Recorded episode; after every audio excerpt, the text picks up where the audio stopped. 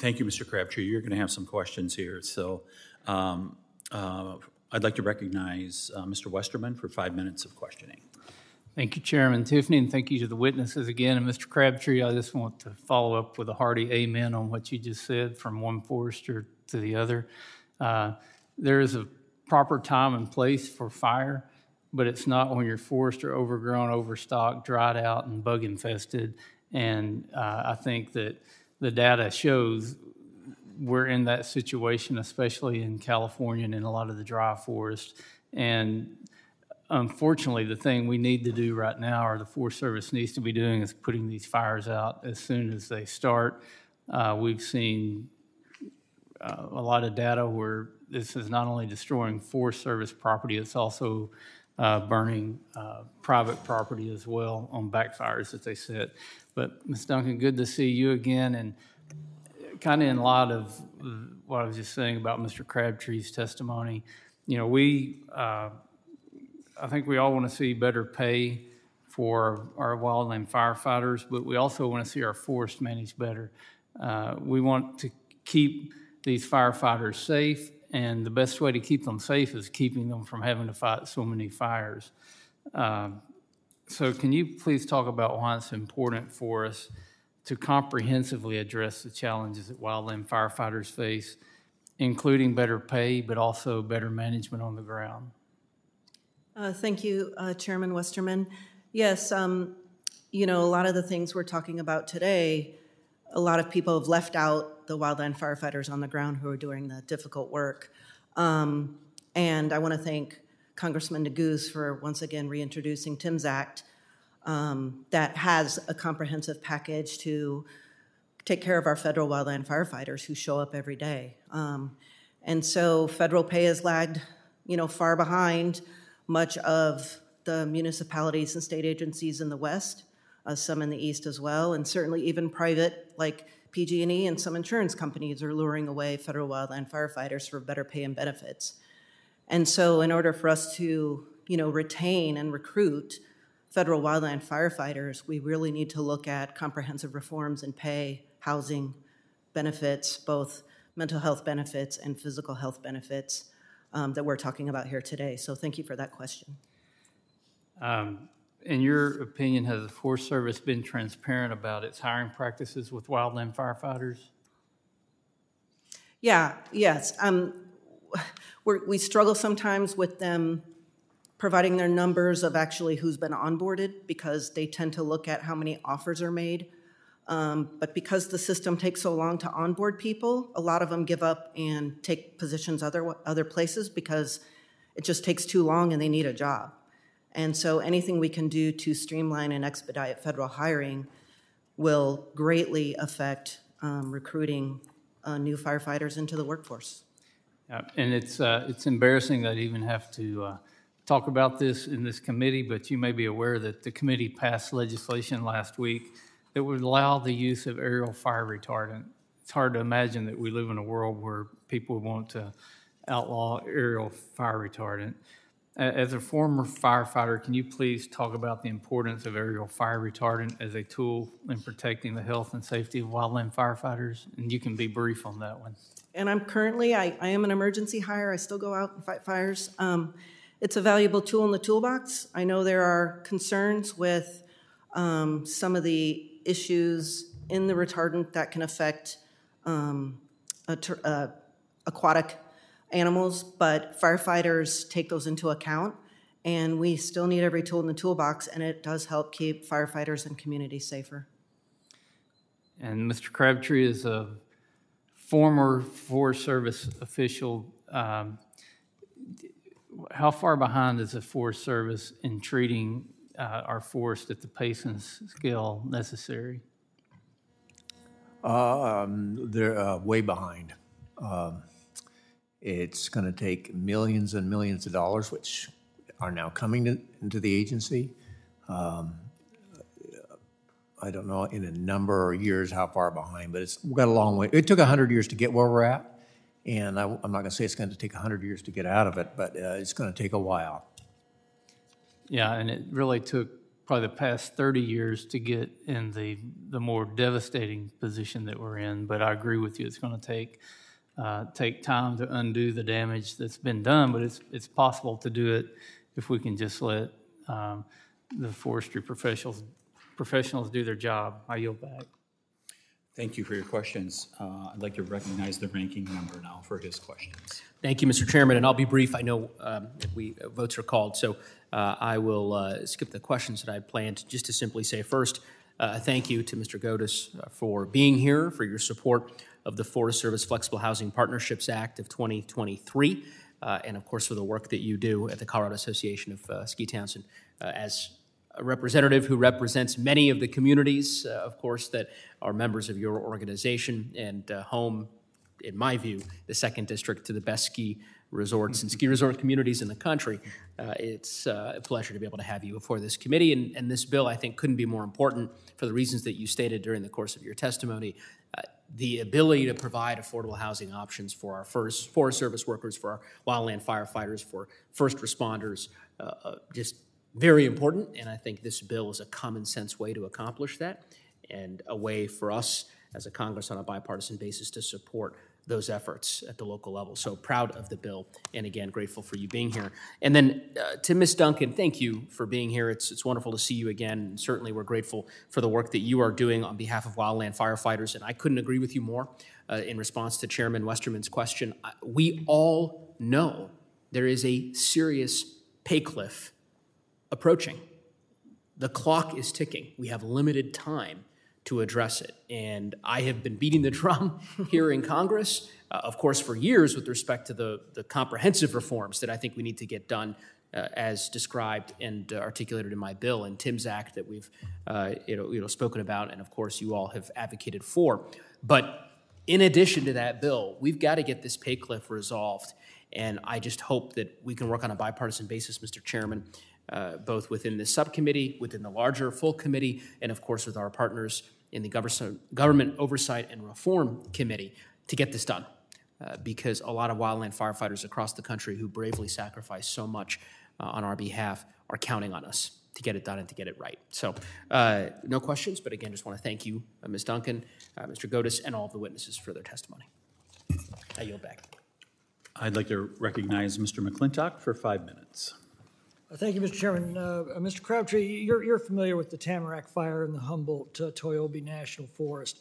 Um, How difficult would it have been to put that fire out during the 10 days that it smoldered on a quarter acre? I couldn't quite uh, hear that. Oh, I'm sorry, how much, uh, what what would, how difficult would it have been to put out the Tamarack Fire during the 10 days that it smoldered Yeah. on a quarter acre? Yeah, so I wasn't there, and that- it's kind of hard for me to say, but I would say uh, it wouldn't have been that hard. How much do you think it would have cost? Uh, um, A few thousand dollars, For a helicopter drop or two? bring Um, a couple of people in. What's the cost of fighting a 17,000 acre fire, which is what the uh, Tamarack became? Yeah, it's going to be millions. So obviously, what would be cheaper? Uh, restoring the 10 a.m. rule and applying resources to put out a lot of small fires immediately, or waiting until one of those fires explodes out of control? Yeah, I think, I think that's the, the issue here, is the risk is not high. Um, um, uh, The probability of an escape is not high, but the risk, the risk is, can have a very, very uh, uh, significant price, particularly for people out, and property owners outside the agency boundaries. Right. Uh, what role do local fire departments have in combating incipient fires on federal lands? Yeah, well, we try to have agreements up front and before the season starts to, you know, sort of uh, match their uh, capabilities and their, uh, I guess, interest in attacking fires. But, you know, in California, there is a, you know, a first, first responder kind of a local, closest responder kind of rule. We'll send the closest resources normally to the fire that, that are available. And uh, that should mean if it's a CAL FIRE engine closest to the fire and it's on the forest, they'll send a CAL FIRE engine. Have you heard of instances where, uh, when, when local firefighters were warned off initial attacks on, on fires on federal lands? Um, I have heard stories like that, um, um, but I can say from, from my back, I, I can say no specifics that I know about that that happened. Well, we heard about that on the Tamarack fire. We heard about that on the, uh, it was the Dufers fire, which preceded it in the same area by, by 20 years. And I've had local firefighters uh, make bitter complaints about that. Uh, not, not in the Eldorado National Forest, but in, in, in others. Um, you tried for years to get the trestle project completed. What, what obstacles did you face? Well, uh, I really, um, it's almost uh, difficult for me to go back and visit the trestle fire because a few weeks ago or a few days ago, I visited the, the aftermath of the Caldor fire, and it's just sobering to see that much country, very productive timberland, some of the most productive timberlands in California. And there won't be a forest there for 400 years at least. Um, and it's as far as you can see. I mean, it's really unbelievable. And the trestle project would have prevented that, would it not? Well, it Cer- would cer- have, Certainly for, for it would definitely, yeah. So what it would do, done is given firefighters a more likely chance to be successful. That's how I like to And, put and it. And what obstacles did you face in trying to Well, get that? one of the obstacles of the Trestle project that took years to get through was it was one of the um, hot spots or highest densities area for California spotted owls. And so, you know, if you're an agency decision maker, you don't want to start uh, making decisions that lead a species towards being endangered. And so you want to leave How- the how's that- habitat. How's that spotted owl habitat today? you know, that's the thing. It's gone. And um, along with the town. I mean, I was there in downtown, the downtown section. You can't, there, there's no point of reference. Everything is leveled to the ground. E- even folks that have lived there their entire lives tell me they don't know their way around because they can't find a single point of reference to orient. I agree. It's, Let, let me just very quickly put one final question to you that I, I did to Mr. Hightaker. Why is it that private landowners make money keeping their forests in healthy condition, and today the Forest Service ends up losing money and our forests are in terrible condition? Oh gosh, uh, that would that that's a difficult question. Um, well, let's say the uh, Forest Service can't har- harvest any tree over 30 inches in diameter, as an example, uh, with without a big uh, lot of ra- rationale behind it, and uh, that's just one thing that comes to mind. Uh, we do So we they do don't have, have the, they, they don't have the freedom that private landowners have to, No. to properly manage their lands because of the laws that we've passed. Is that essentially it in a nutshell? It is, but you know, I like to say also the Forest Service has a little bit different mission than the private landowners. They can harvest and make money and then turn that land into something else, which is not uncommon. We have a long-term, you know, our mission is future generations. Right. The needs of current and future generations. And so, you know, uh, we're just going to be a little different. Uh, Maybe we should be a little closer together. Yeah, well, I mean, we used to make a lot of money on federal Yes. timber auctions uh, and keep the he- uh, forests healthy and resilient for generations to come. And as you point out, nature doesn't mind waiting centuries for a forest to regrow. We mere mortals don't have that luxury. Anyway, thank you very much, Mr. Chairman. I yield back. Gentleman yields. Uh, I just have a couple questions, and we got a break. I got to get, uh, all of us got to get down and cast a vote. Um, uh, Mr. Goddard, you referenced the smoke that's coming. I live in the upper Midwest, and boy, we are seeing it um, all over uh, Wisconsin, Minnesota, and Upper Peninsula of Michigan. Um, The Forest Service, in the previous testimony, I got the impression they expressed reservations about cast. Uh, What's going on there? Well, quite frankly, I would say what's going on is they don't want to take the time to evaluate the system. Um, Certainly, we've experienced overseas uh, great success. Uh, The question about safety was answered in probably in the most detailed form by the Israeli Air Force. Uh, Recall that back in 2018, tragically, we had a firefighter uh, killed from uh, an airdrop, a low airdrop, and it caused a revamp of all of the safety parameters uh, for VLAT airdrops or large tanker airdrops. And what we found is the CAFS uh, systems have a um, less than one half of 1% of the drop zone is considered risk, whereas 100% of the drop zone is considered risk with the tankers, and that's because the payload is moving laterally by 80 to 100 miles an hour.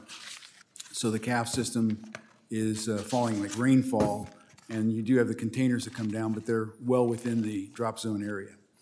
So the great question is, so why don't you want to look at it? If other countries around the world are using it, it's produced in California, why did you just want to take a look? Uh, So some of us think that um, there's this movement to not suppress fire. Might that be part of it? Yes, sir. I, uh, that's a great question. When, when I was interviewed down in South America uh, for Defensa, which is a large defense magazine that covered our system going to Peru and Uruguay and now into Chile, they asked that question and said, You make it in California, why, why aren't you using it? And uh, the commander that was with me said, Oh, I have that answer. It's because we want to put fires out and we want to put them out quickly. And that was one of the aspects of our system is a rapid response 24 hours a day, uh, converting either, So you're selling these around the world, but not in California correct, and not in the United States? correct. Yeah, okay. Um, I just want to ask uh, one final question. Uh, Mr. Cr- uh, uh, Crabtree, um, you received the ultimate compliment when um, uh, Mr. McClintock said you're the best damn forester. I used to be a dam man. I used to think of myself as the best dam man uh, managing the Willow Reservoir in northern Wisconsin, so I've got a little bit in, in common with you. Um, I, I can only take about a minute here. What's changed since we see the, the charts that show? I always uh, view 1988 as a watershed year for the United States Forest Service and federal land management. What happened? What changed? Okay, I think the culture changed in the agency. Uh, the climate's changed, and and the public's uh, tolerance for uh, forest management has changed. And now maybe that's going to shift, but that's my answer to your question. So, in other words, as a result of saying we're going to make all these changes, uh, now the American public has, as so often happens, the pendulum swings. And as a result, we've seen these devastating fires. You said 400 years before we're going to see forest back there. Yeah. Is that just the sterilization of the ground? Uh, No, it's 400 years before you see a forest. You, you will find trees there in 100 years. Forests are complicated, and they have large trees and small trees, and they have a lot, there, there's a lot of things going in in a forest. So when I think of a forest, it's not just a row of, um, you know, a pine that's 80 years old. Sure. I mean, that's, that was, that was what I was thinking there. Yeah, um, we have to wrap this up. I'd like to thank all the witnesses here. Thank you so much for taking the time to come here. We really appreciate it. Uh, members of the committee may have some additional questions for you, and uh, we will ask that you respond to those in writing. Under Committee Rule 3, members of the committee must submit questions to the committee clerk by 5 p.m. on Friday, May 26th. The hearing record will be held open for 10 business days for these responses. If there is no further business, Without objection, the Subcommittee on Federal Lands stands adjourned.